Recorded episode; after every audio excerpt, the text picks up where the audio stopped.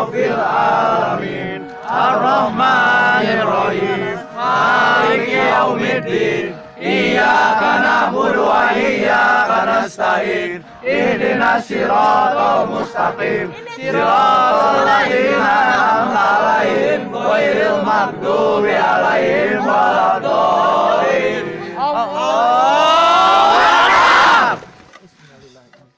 Kalau di dunia kesurupan kan kayak wah marah-marah, Aing kayak maung gitu eh, ya. kayak berubah macam gitu ya, Kang, ya. kayak bagal Iya, gitu kayak oke. berontak lah Heeh. kasarnya. Ini mah enggak normal berdakwah ngaji eh, ceramah lah intinya. Nah sesudah itu kita eh, mantau terus, eh bener ternyata beliau kesurupan gitu.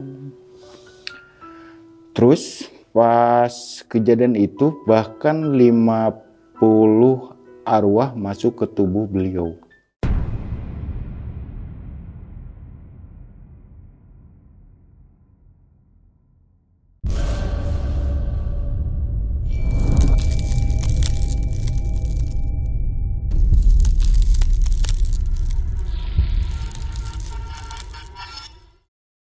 Assalamualaikum warahmatullahi wabarakatuh. Balik lagi nih di besok pagi. Kali ini bareng gue Bang Mange. Pria gemoy tanpa bahan pengawet. Siapa nih yang gak kenal Gunung Cikuray? Gunung yang berada di kawasan Garut, Jawa Barat ini memiliki ketinggian 2821 mdpl. Memiliki keindahan yang cukup menawan, namun di balik keindahannya pastinya menyimpan sejuta misteri di dalamnya nih. Nah, pada malam kali ini gue udah berhasil menghadirkan salah satu narasumber nih. Volunteer atau ranger Gunung Cikuray. Oke, langsung aja nih gue sapa narasumber gue pada malam kali ini. Selamat malam, Kang Bebe. Selamat malam. Apa kabar nih? Kita tos dulu ya Kang ya. Baik, baik. Alhamdulillah. Sampai juga nih dari Garut ya Kang ya. Iya dari Garut nih, dari Garut, dari kaki Gunung Cikuray ke Jakarta nih. Wah mantap. Jakarta ya? Eh, Jakarta. Jakarta. Kajar, Kajarta Kang. Kajarta ya.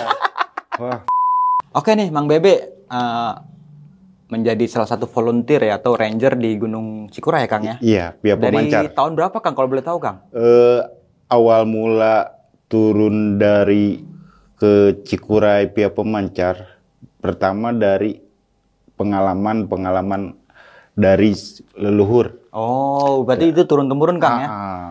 dari kakak saudara udah mulai terjun di pendakian Gunung Cikuray Oke. Nah, terus eh, kita terbentur untuk turun melanjutkan aktivitas di pendakian pas kejadian yang 2009 Oke. Almarhum. Ya, ha-ha, almarhum Reni. Nah, ini kan beliau ini kan salah satu pendaki asal kota Tangerang Kang. Ini dekat dari sini Kang. Iya, dari Tangerang. Oke, sampai sekarang masih belum ketemu nih Kang ya. Sampai saat ini beliau belum sempat ditemukan lah. Oke. Bahkan jejak atau bekas belum ditemukan sama tim SAR atau tim relawan di Cikuray Pia Pemancar. Oke, oke nih Kang nih. Kita nggak ngebahas tentang almarhumah ini Kang ya. Nah, pada malam kali ini eh, mungkin Kang Maman eh Bebek.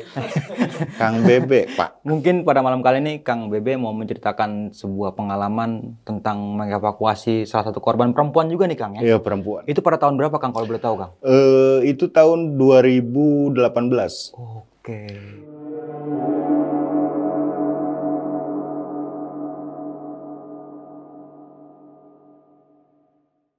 Eh, boleh dikasih sedikit kisi-kisi nggak sih Kang? Eh, perempuan ini mengalami hal apa aja Kang pada saat dievakuasi dulu ini? Oh, pas eh, evakuasi dulu kesurupan, Oke, kesurupan. kesurupan. Nah itu kalau boleh tahu di pos berapa tuh Kang? Di pos 6. Di pos 6. Di pos 6 jalur Cikuray Pia Nah Pemancar. tadi gua dengar-dengar sedikit nih Kang, eh, makhluk yang memasuki perempuan ini itu nggak satu ya, lebih dari satu Kang ya? Lebih dari satu bahkan 50 50 arwah masuk ke beliau. Waduh, udah masuk, masuk keluar masuk Iya. keluar gitu Kang ya. Pasti teman-teman semua udah pada penasaran nih apa yang bakal kita bahas pada malam kali ini nih. Namun sebelum kita masuk ke ceritanya, bagi teman-teman semua yang belum subscribe silahkan di subscribe terlebih dahulu, like, comment, and share. Jangan lupa nyalakan loncengnya agar teman-teman semua nggak ketinggalan video terbaru dari besok pagi. Jangan lupa juga di follow Instagram besok pagi karena di situ banyak banget informasi mengenai seputaran pendakian, sewa rental outdoor, atau bagi teman-teman yang pengen menjadi narasumber kayak Mang Bebe pada malam kali ini, bisa juga nih langsung DM di Instagram besok pagi yang ada di sini nih.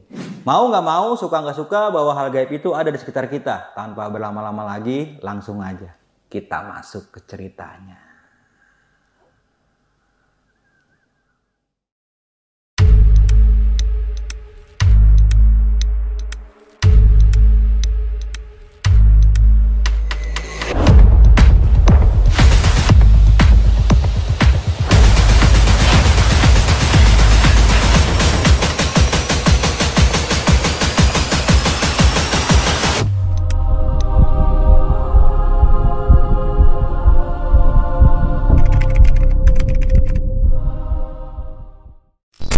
Oke nih Bang Bebe, bisa dijelasin lagi nggak sih uh, kronologis itu gimana bisa terjadi hal yang nggak ngenakin kayak gitu atau kita bisa katakan kesurupan kayak gitu nih Kang?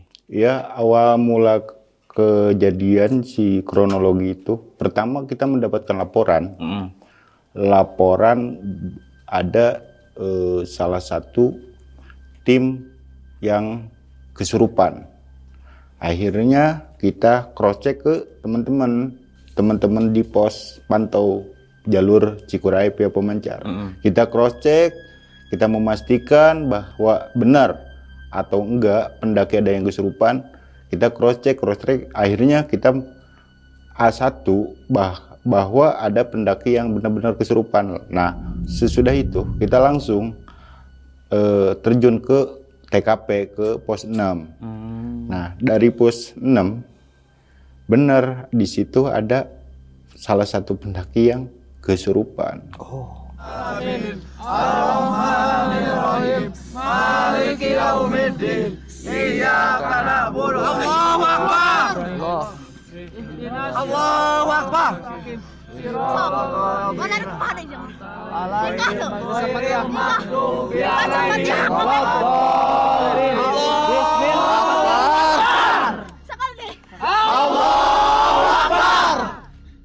Nah, pas di pos 6 kita juga kaget. Kagetnya di pas kesurupannya. Ba- eh, sedangkan ini mah dibilang kesurupan, ya bukan kesurupan. Ya gitu loh mah. Eh, karena apa? Karena pas kejadian waktu itu si namanya sikat saja ya si si Sopi lah Nah, Sopi. oke. Sopi itu ya pas kesurupan itu pertama berdakwah. berdakwah, Iya, ceramah gitu kan? ceramah. Sedangkan pendaki itu bukan Islam, Pak. Oh, non muslim ya? Kang? Non non muslim. Oke. Kuat. Mana ilmu? Mana mah ku Allah ge? Kan nerakakeun atuh. Jalan mana ge sesat gitu? Hah? Hayang anu mah baturan ulah kitu carana. Mana tuh Allah teh diciptakeun? Diciptakeun jang naon mana teh? Hah? Jang nyembah ka Allah na naon atuh mana ngaganggu manusia, ha? Geus buku manusia mah lebih kuat di mana? Geus semua lebih kuati maneh lebih mulia. Nggak tobat marah nete ulah ngagarang kude kau manusia. Tuh karunya. Nah nggak ku aing dibejakan. Ulah kadar deh orang yang ngerti nggak. Nggak dibejakan. Ku abi sok mana tah ngawasa di dia? Nya sok mangga. Sok mangga.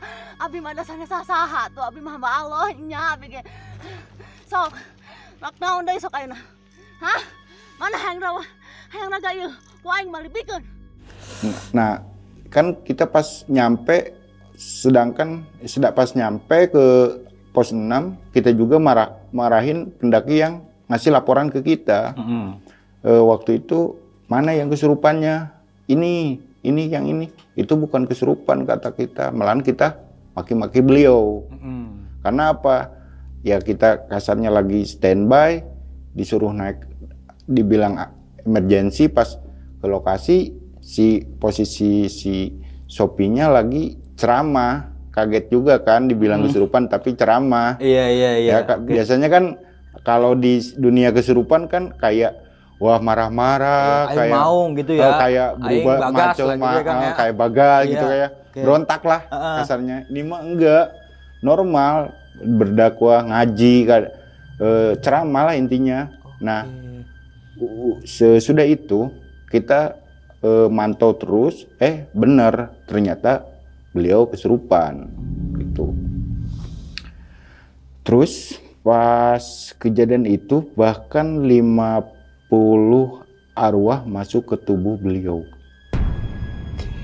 Sampai akhirnya eh, si Sopi ini kaget, eh, dibilang stres, stres lah selama beberapa jam sampai pagi pun dibawa turun gak sadarkan diri Oh, saking capek Eh, eh, eh, Capek, karena banyak capek. makhluk yang masuk Iya. ya Kang ya. iya Oke.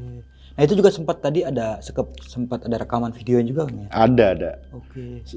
Eh, jadi pas kronologi kejadian itu dibilang kesurupan ya kesurupan tapi eh, yang arwah menga- yang arwah Sopi masukin eh, maksudnya yang gimana Arwah yang masuk ke tubuh Sopi Eh, ini ya, Kang. Ya. se- seperti itu dia mengajarkan buat kita teman-teman semua nih para pendaki di teru- terutama lah di Indonesia Heeh.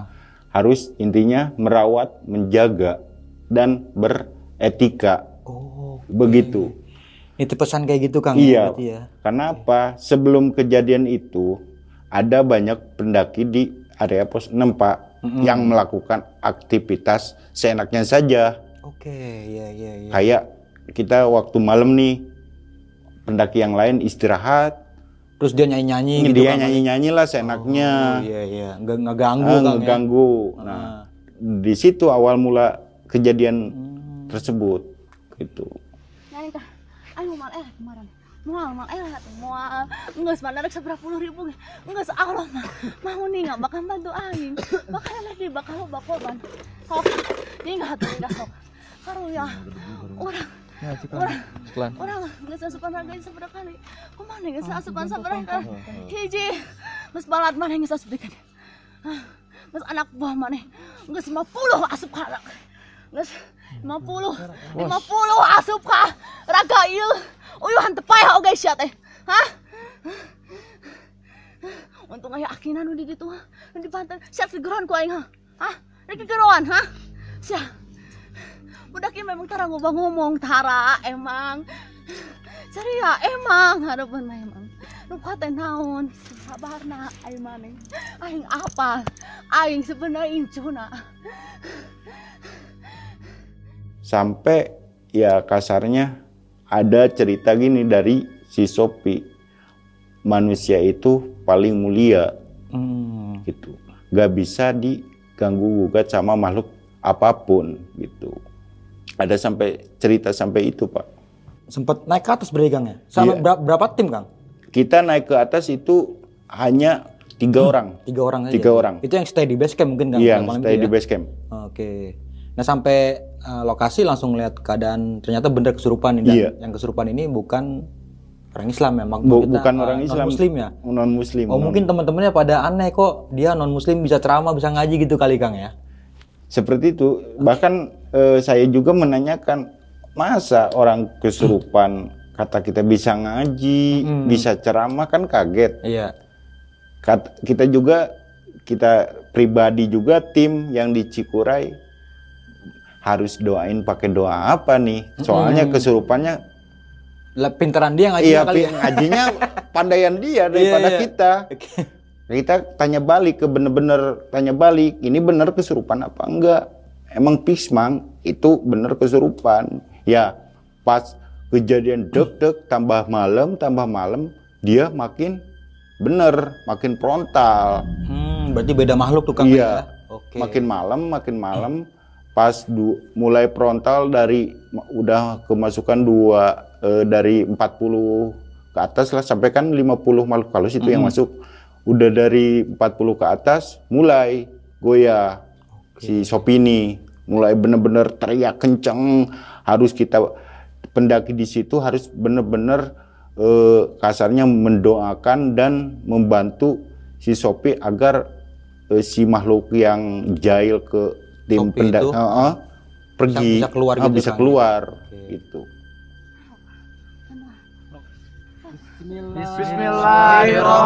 Bismillahirrahmanirrahim. Alhamdulillahirabbil alamin. Arrahmanirrahim. Maliki yaumiddin. Iyyaka na'budu wa iyyaka nasta'in.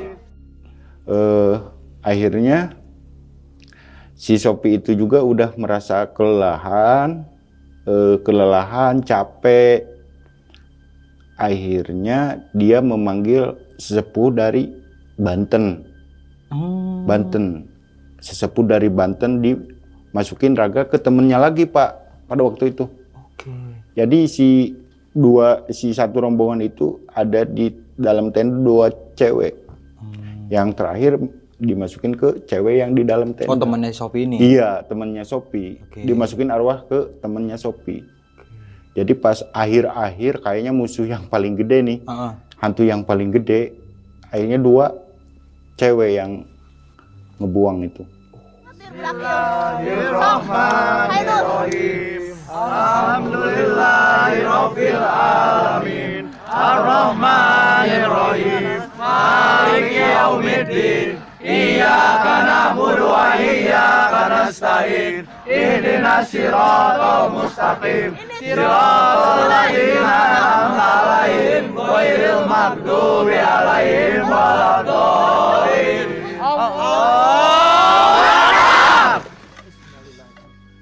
Tapi alhamdulillah itu udah selesai semua tuh Kang ya. Udah Pagi selesai. harinya ya. Heeh. Sudah selesai sampai selesai sampai si Sopinya nggak sadarkan diri sampai pagi. Langsung dibawa turun. Oke, di, itu digotong apa gimana? Digotong. Digotong. Digotong. berarti. Dievakuasi berarti ya. Iya. Oke, ini kan eh, segelintir eh, mungkin ini kan salah satu cerita ya Kang ya. Iya. Eh, mengevakuasi korban ya kan. Dari cerita ini ada lagi nggak sih Kang cerita yang menarik tentang menjadi eh, ranger ataupun volunteer di Gunung Cikura ini Kang? Kalau cerita-cerita masih cerita dunia lain lah kasarnya ya. Ah. Kalau dunia lain banyak kisah-kisah di Cikuray. Hmm. Cerita sangkut pautkan lah sama cerita yang almarhum, Oke. yang almarhum Reni ya. Hmm. Eh, banyak kejadian-kejadian janggal yang terjadi di Cikuray pihak terkhusus lah yang ter, sudah terpantau sama kita, yang sudah terbukti sama kita, terlihat bahkan sama kita. Almarhum sebenarnya almarhum ya kalau dibilang nggak ada mah emang nggak ada, Mm-mm. tapi kalau sewaktu-waktu wujudnya selalu muncul di hadapan para pendaki. Oke. Itu Pak. Heeh. Itu mungkin nggak satu orang dua orang Kang yang ngelihat kayak gitu Kang kejadiannya Kang. bahkan udah banyak yang ngelihat eh pernah ada kejadian awal mula si pendaki seperti biasalah Mm-mm. pendataan masuk Iya. ke rumah sama kita di briefing kan di rumah kita kan nggak Mm. punya homestay lah di. Garut tempat istirahat Eh, di briefing sama kita gini gini gini kata kita jangan ya pertama etika attitude-nya di jalur gini gini jangan sampai teriak apa-apa Mm-mm. ya fokus intinya fokus keselamatan dan kesehatan diri pribadi terutama atau tim Ah. kata kita ya sudah mah nah pagi-paginya mulai berangkat nih nah udah gitu kan si si tetehnya pertama tuh perdana naik Cikuray bahkan pen- perdana na- eh, jadi pendaki First time mendaki Kang. iya ya? heeh. Oke. Nah, biasanya eh, aktivitas pendakian estimasi 5 sampai 6 jam Mm-mm. Ini melalui batas pendakian sampai 9 jam sampai itu sampai pos 3, Pak. Sampai pos 3. Nah, akhirnya tim tersebut camp di area pos 3 karena apa? Si cowoknya lihat si tetehnya udah mulai capek, akhirnya Hmm. dibikin bangunan di eh tenda di area pos 3. Oke. Itu udah molor banget berarti Kang waktunya ya. Iya. Nah, udah gitu ceritanya si malam-malam si tetehnya mau buang air kecil lah keluar. Kata si cowoknya gini, "Kak jangan jauh-jauh aja, deket yang deket te- tenda-tenda aja." Ya udah. Nah, akhirnya bawa tuh senter, tapi jangan di jangan diterangin. Matiin aja. Nah, akhirnya si teteh itu keluar tenda, pas keluar tenda ada sosok almarhum ada sosok almarhum di area pos 3 Oke. di pos 3 yang deket batu Mm-mm. nah otomatis si teteh itu sadar gak nyadar gak tahu si, di Cikuray ini ada yang pernah gini akhirnya nyamperin kan Mm-mm. ke si beliau Ah. ditanya kan naik iya naik katanya. Kok sendirian? Enggak temennya masih di bawah. Oke. saya disuruh naik duluan dan nunggu di sini. Nah si, si teteh yang mau Mau kencing ini? ini kencing ini. Inisiatif mau dibikinin air anget pak. Ah, ah. dia balik lagi ke tenda balik lagi ke tenda. Udah balik lagi ke tenda. Pas tenda udah jadi mau manggil lagi mau manggil sosok yang tadi salaman yang tadi ditanya udah nggak ada. Di pos 3 jalur Cikuray via Pemancar. Nah otomatis yang ada di area camp sana itu ada lima tenda. Mm-mm. otomatis dong. Eh, kaget sok nanya-nanyain dong. Di- ditanya-tanya ada ini? Ada pendaki ini nggak Ah. perempuan ini gitu? Soal- iya kak. Yang pendaki yang cewek mah kan yang tadi terakhir naik cuman kakak Hmm. nah. Iya, iya. nah laporan ke kita via dulu kan belum ada WhatsApp ya Ah, ah. masih via BBM Iya. dulu Kang mohon izin mau nanya ada apa kata kita ada yang naik enggak pendaki hari ini terakhir yang naik enggak ada yang terakhir si teteh si teteh cewek kata kita yang empat orang Mm-mm. Itu rombongan saya Kang. Selain itu nggak ada lagi. Emang kenapa? Ya emang bisa minta jemput buat evakuasi enggak kata kita. Ada apa? Nggak ada apa-apa. Cuman ya si tetehnya katanya nangis. Hmm. nangis kenapa? Kata kita. Ya orang kata kita kira kan diisengin sama Ah, teman-temannya. sama teman pendakiannya ya? iya. Nah nangis kenapa ya nangis karena gini-gini. Ya kita udah tahu kan krono oh, udah. Berarti naik kita naik ke pos 3 pas ditanya kenapa teh nangis? Kang gini gini gini gini. Akhirnya saya lihat gini. Kayak kita kan udah tahu nih astagfirullahaladzim. Itu kan nggak apa-apa kata kita. Itu teman kita juga. Itu yang jaga kita. Itu tim kita malah di, di- itu tim kita sebenarnya itu siapa sih Kang kan terus nanya nih Mm-mm. itu tim kita salah satu volunteer juga dari sini Iya, yang iya. di medis Ah, ah. di medis cuma, Cuma cewek biar panik aja gitu, Iya, Kang, ya. cuman cewek Iya. katanya kata kita nah udah gitu serius terus nanya sampai terus nanya nah yang lain udah dikasih tahu itu sosok almarhum kata kita. Oke. di pos 3 jalur Cikuray via Pemancar. Nah, Sa- mungkin pada saat malam-malam itu sempat bertanya nama mungkin Kang ya, si teteh ini ya. iya. Oh nanya nama gitu, nama siapa gitu. Nah, sempet ditanya nama si namanya siapa? Ya ngasih nama. Ngasih nama Nasi- almarhumah ini Ah, ya. ah. Oke. Sampai saat ini ya Kak kalau dibuka-buka lagi Cikuray itu kalau buat kita banyak misteri-misteri yang terkumpul di jalur pendakian Cikuray. Kata-kata diperjelas lagi pos 3 jalur Cikuray itu pos per- perkumpulan makhluk goib yang ada di jalur Gunung Cikuray. Pos tiga ini Kang. Iya, pos 3. Oke. Di diibaratkan pos 3 itu sebuah kerajaan kerajaan makhluk halus, makhluk kasarnya ngumpul di situ. Di situ semua di Di situ semua. Tapi dari pihak eh, base camp ada larangan nggak tentang buat buka tenda di pos 3 ini Kang? Kalau untuk larangan kita nggak melarang, ah. cuman kita Cuma diingetin aja gitu Kang ya. Enggak, cuman enggak? kita diarahkan doang. Jangan ngecamp di pos 3 buat siapa aja. Mm-mm. Ngecampnya di pos 6. Soalnya jarak dari pos 3, pos 4, pos 5 sampai pos 6 itu deket-deket. Iya iya iya. Kadang-kadang kita ng- ngarahkan gitu. Kalau kalau kita langsung to the point ke wah pasti udah kaget. So, Oh, iya. Malah tadi Oh mau naik buat takut-takutin gitu iya kan ya. ah, Dan juga kan kalau uh, menurut logis itu kan kalau emang misalkan buka tenda di pos 6 itu mungkin uh, summitnya lebih dekat Kang ya. iya Oke, iya benar-benar. dan kejanggalan sampai sekarang kata cerita-cerita sepuh zaman dahulu di kalau yang pernah naik Cikuray via pemancar. Pasti sebelum eh, naik sampai pos 3 itu kalau kasarnya dulu mah itu tanjakan Sanghyang Taraje Pak. Oke, namanya? Iya. Tanjatan Sangyang Taraja. Sanghyang Taraje. Karena apa? Pas lokasi itu lutut ketemu dagu. Ah. bener-bener. Iya, iya. Lutut ketemu dagu sebelum rame pendakian. Ah, Nah, di situ ada batu yang gede. Yang dibilang se ya dibilang kecil mah pandangan dari luar mah emang batunya kecil. Tapi hal goibnya Pak lumayan itu. Oke.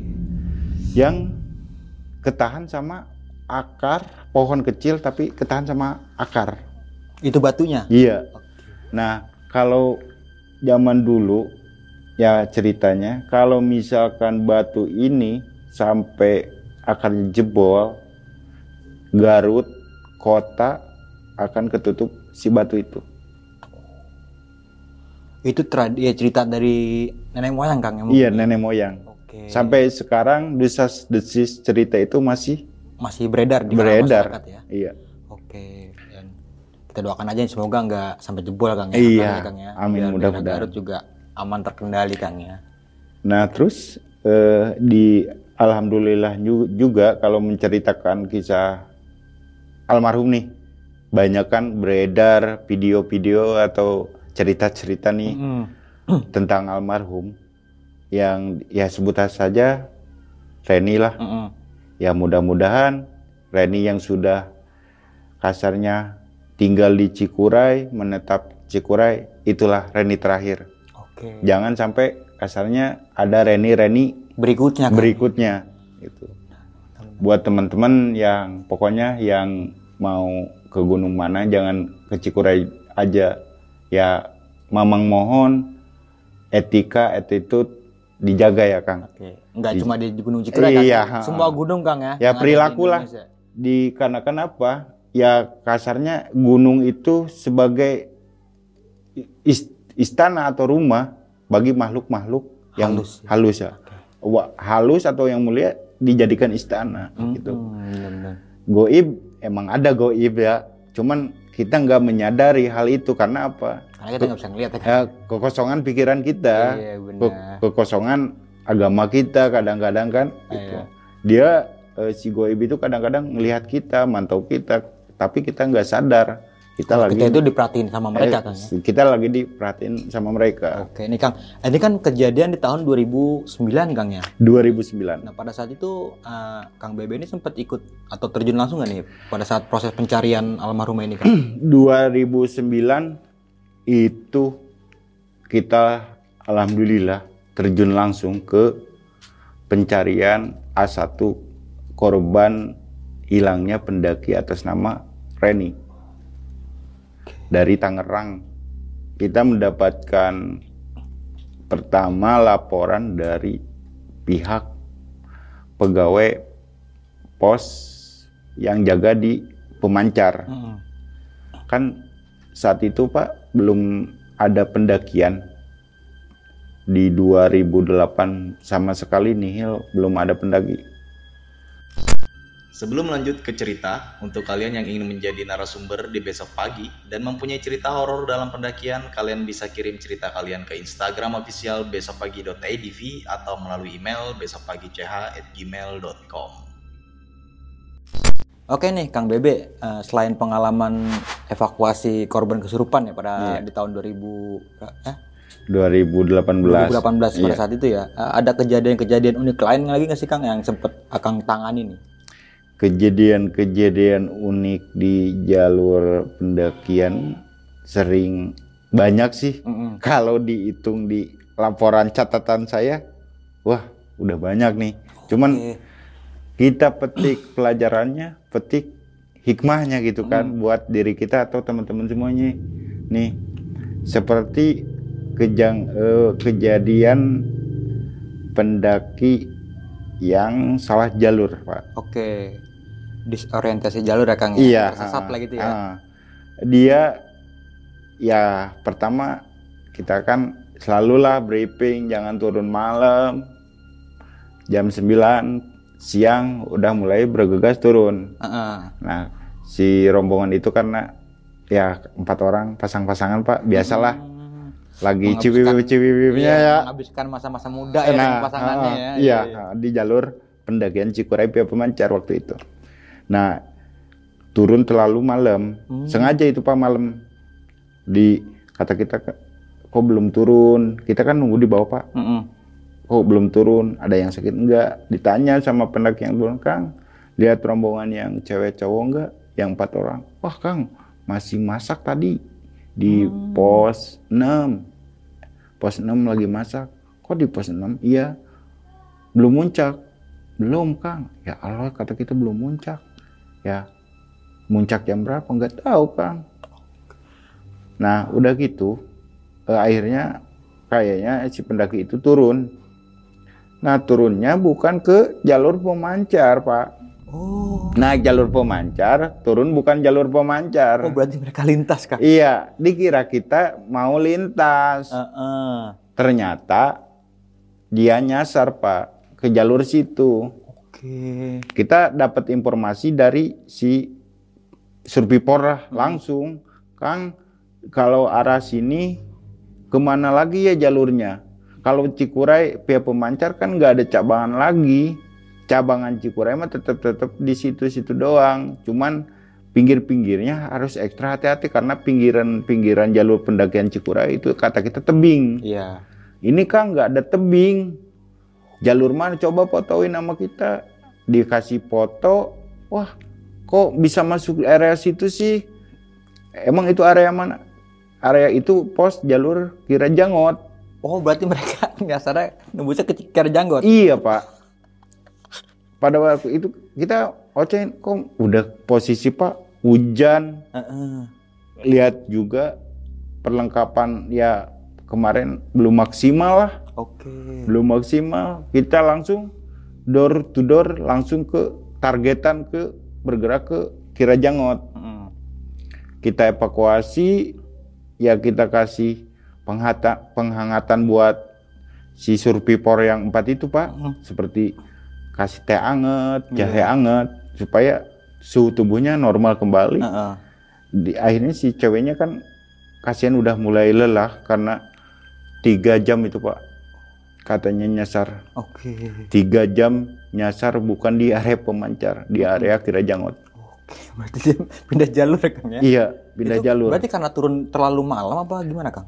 Kronologisnya itu. iya pertama terlalu malam kedua ada yang ngarahin pak Oh, ada yang arah. ada yang ngarahin kata kita kan ditanya kok naik pemancar sedangkan ngecamp di pos 6 bisa naik turun Kirajangot Heeh. Kapan itu jauh Kang? Iya, kalau naik lagi, estimasi lagi, sedangkan laporan jam 4.30 kata kita, eh, rombongan ente-ente lagi pada masak ya? Iya Kang. Pas itu, iya Kang. Pas mau packing, ada eh, bapak-bapak katanya yang kalau nu- eh, lebih cepat turun mah jalur pemancar lewat sini. Lewat Kiara Janggot itu. Iya, di, nggak dikasih tahu pak, itu Oh. jalur Kirajangot. Heeh. Taunya gini, lewat pemancar mah yang dekat lewat jalur sini. Kan si pendaki itu belum naik ke puncak pak, belum sempet naik ke puncak. Oh, baru sampai pos 6 ya Kang ya? Iya, baru sampai pos 6. Nah akhirnya setengah 6 maghrib melanjutkan ke puncak, mau ar- arah turun ke Kirajangot pak. Dia pas naik lagi dari pos 6 naik ke pos 7 kan itu persilangan jalur pemancar sama Kirajangot Pak kalau Ah. dari puncak. Iya. Nah, dia masuk ke area Kirajangot karena ada yang ngarahin pemancar dekatnya ke situ. Ke situ. Iya. Siapa kata kita yang ngarahin sedangkan tim di sini udah turun semua pada waktu itu. Heeh, kosong di atas berarti Udah jalur Kirajangot juga nggak udah ada nggak ada yang naik, udah kosong semua di dua jalur itu. Demi Allah Pak, di, ada yang arahin, malahan ini semua jadi saksinya yang empat itu. Arahin jalur situ. Sama bapak-bapak kah? Sama bapak-bapak. Kelihatan benar ngomongnya juga kedengaran orang depan mata semuanya. Berarti empat-empat tahu. Iya tahu. Nah, dok, kalau usut punya usut dari bapak-bapak ini makhluk halus apa orang biasa nih, Kang? Kalau usut punya usut mah cerita jama eh, nenek lah. Iya. Nenek dulu pernah cerita ada ya dibilang tetangga sebelah mah tetangga sebelah seberang lah kalau dari Kira Jangot mah Mm-mm. seberang dia itu ya bisa disebutkan sesepuh kita yang selalu menjaga kita semua di jalur pendakian Kira Jangot pemancar Di- bisa disebut juga namanya Eyang Sobri Eh, yang Sobri. Iya, dia asal dari daerah sekitar lah, Ah. dekat dekat daerah situ ya. Eh, Eyang Sobri, ya. Eyang Sobri itu ceritanya dulu jadi nyari ilmu di dulu mah kan ilmu apa ya mm-mm. di Gunung Cikuray pria pemancar bertapa di Curug Hejo. Di jalur pertengahan Cikuray sama Kira Janggut kan di pertengahan di situ pak banyak tujuh curug pak Oh, ada curugnya, Kang ya? Iya. Iya. yang paling tinggi du ketinggian itu 200 meter di antara pos 3 kalau dari pemancar kalau dari pos Kira Janggut itu masuknya pos 6 Mm-mm. pertengahan itu 200 meter. Nah, bertapa di situ udah saking lama saking ilmunya nggak nggak kesampaian, akhirnya eh, si sesepuh kita itu jadi setengah harimau pak, harimau. Dan alhamdulillahnya juga eh, ya dibilang katalah Aki Sobri ini nggak pernah ngeganggu atau nggak pernah usil, nggak pernah munculin diri di teman-teman kita semua. Hmm. Oke. Paling dia muncul di saat kita dengan keadaan Ya, Arjen ya. Urgent, seperti nyasar, seperti kita posisi ada yang kesurupan, dia selalu hadir untuk kita. Hmm, untuk membantu berarti Iya. Ya. Dia kalau dibilang patroli pak, dia patroli di pos 3 turun ke pemancar, balik lagi ke kerajaan yang di- tadi, yang pos 3 Mm-mm. sampai situ pak.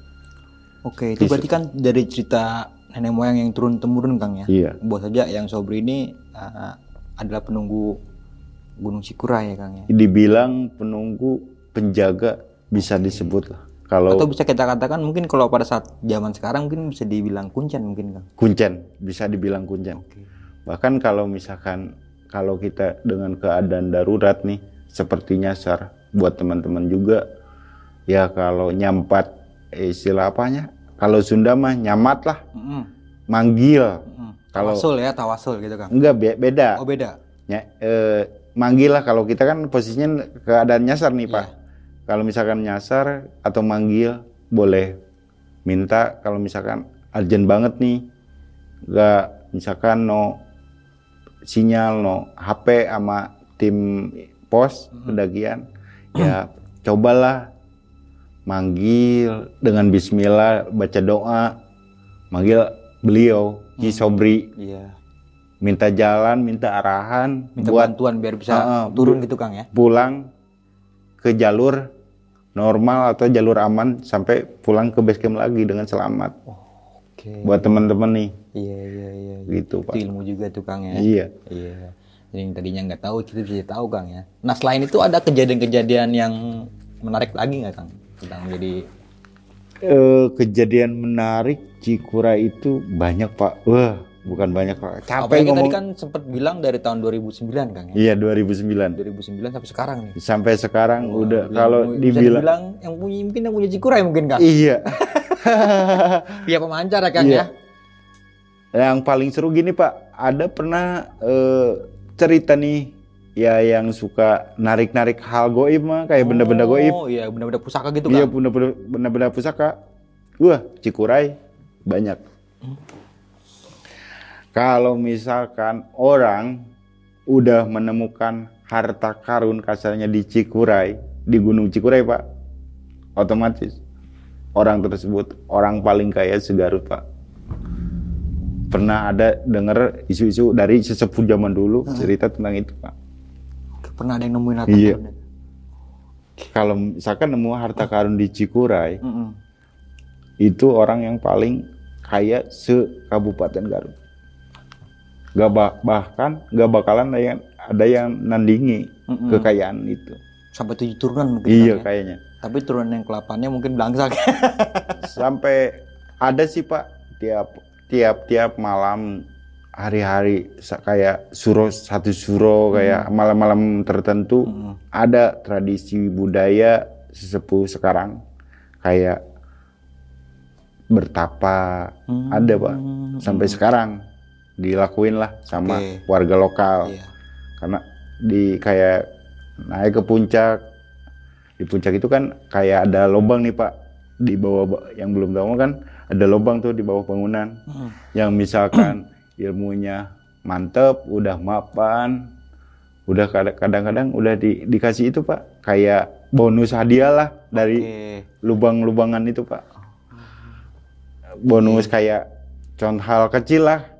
Kayak keris ah, kita iya, kalau misalkan kita gagal mendalami ilmu yang kita tuju kita dikasih kosong pak Oh, nggak dapat apa-apa ah gitu. nggak ya? dapat apa-apa di Cikuray itu di pas puncak ah. ada bolongan Oh. Oke nih Kang Bebe, dari sekian banyak pengalaman evakuasi korban ya, korban terutama pendaki tersesat atau pendaki yang meninggal di Gunung Cikuray Kang ya. Ada pengalaman lain nggak sih Kang selain pengalaman-pengalaman yang tadi udah diceritain tuh? Selain itu ada lagi nggak yang mungkin yang berkesan bagi Kang Bebe itu?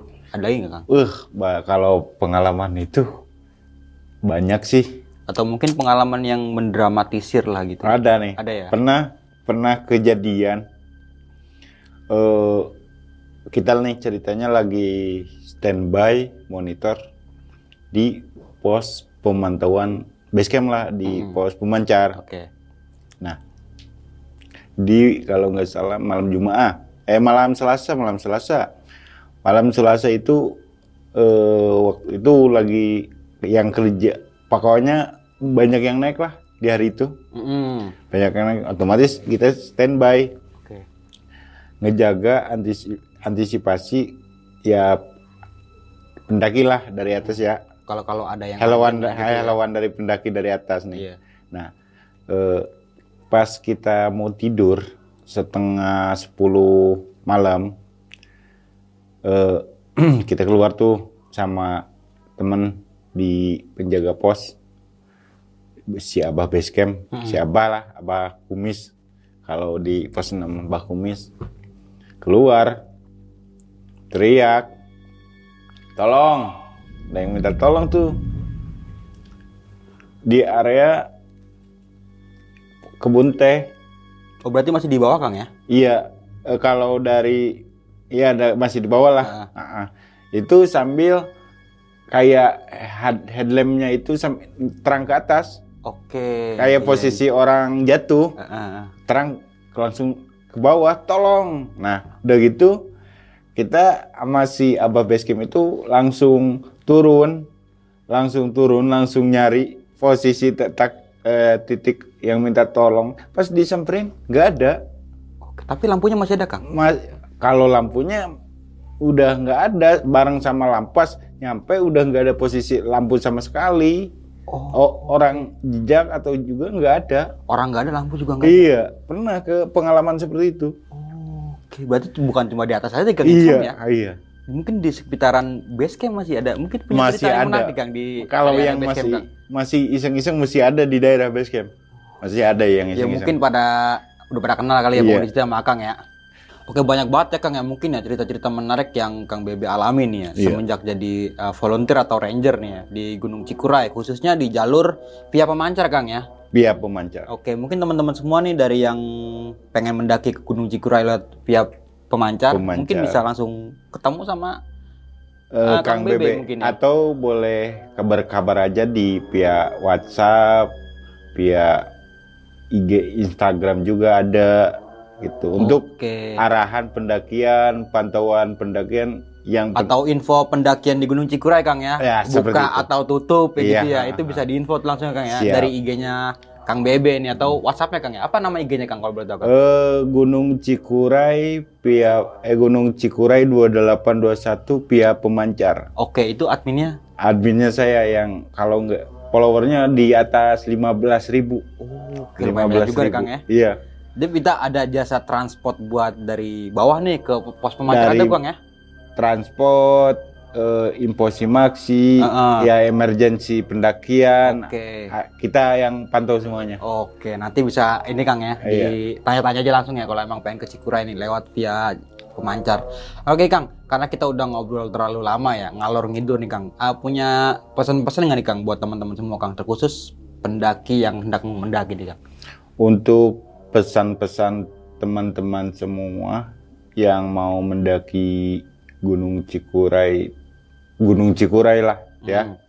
Yang pertama eh, diusahakan untuk perlengkapan safety dulu Oke. untuk diri pribadi Heeh. sebelum memikirkan perlengkapan orang lain. ya. Yang kedua, attitude etika selama di jalur pendakian. Oke. Yang ketiga, mungkin it- ikuti arahan aturan dari pos atau dari orang-orang relawan volunteer Cikuray. Hmm, benar-benar ikuti peraturan Kang ya. Iya. Yang keempat, ya menjaga tempat, ngejaga sampah. Oke, bawa kembali sampah turun Kang ya. Iya, jangan se- jangankan eh jangan seperti ini naik bawa sampah, turun gak bawa sampah seperti itu. Itu kalau kayak gitu biasanya ada teguran nggak tuh Kang dari pihak base camp? Kalau dari kita untuk sekarang kita sistemnya eh liar kasarnya Kang. Oke. Jadi pantauannya kita hanya di ese pendakian biasa. Mm-mm. Jadi kalau per- eh, masalah sampah, sampah paling dipantau pas di bawah, Oke, pas turun ya Kang. ya ya? pas turun. Ini rombongan ini bawa sampah nggak nih gitu ya? Iya. Cuma nggak dihitung lebih detail lagi. Ya yang Kang, penting untuk teman-temannya dipantau nggak dipantau untuk masalah sampah. Yang terpenting maksimal sampah sendiri atau tim dibawa jangan sampai ditinggalkan Oke. gitu. Untuk demi kenyamanan Iya. bersama Kang ya. Karena ya. kalau bukan kita yang ngejaga lingkungan kita, mau siapa lagi? Oke, Siapa itu? bener. Takutnya kalau sampahnya nggak dibawa turun, apalagi di Cikuray Kang ya. Iya. Itu nanti bagas makin banyak Kang. Ya kalau eh, bagas Iya. semakin wah meledak ntar. Iya bener-bener. Oke mungkin itu aja nih dari Gobang Mange dan juga ah, Kang Bebe. Gue pamit undur diri. Sampai jumpa di video-video selanjutnya. Assalamualaikum warahmatullahi wabarakatuh. Waalaikumsalam.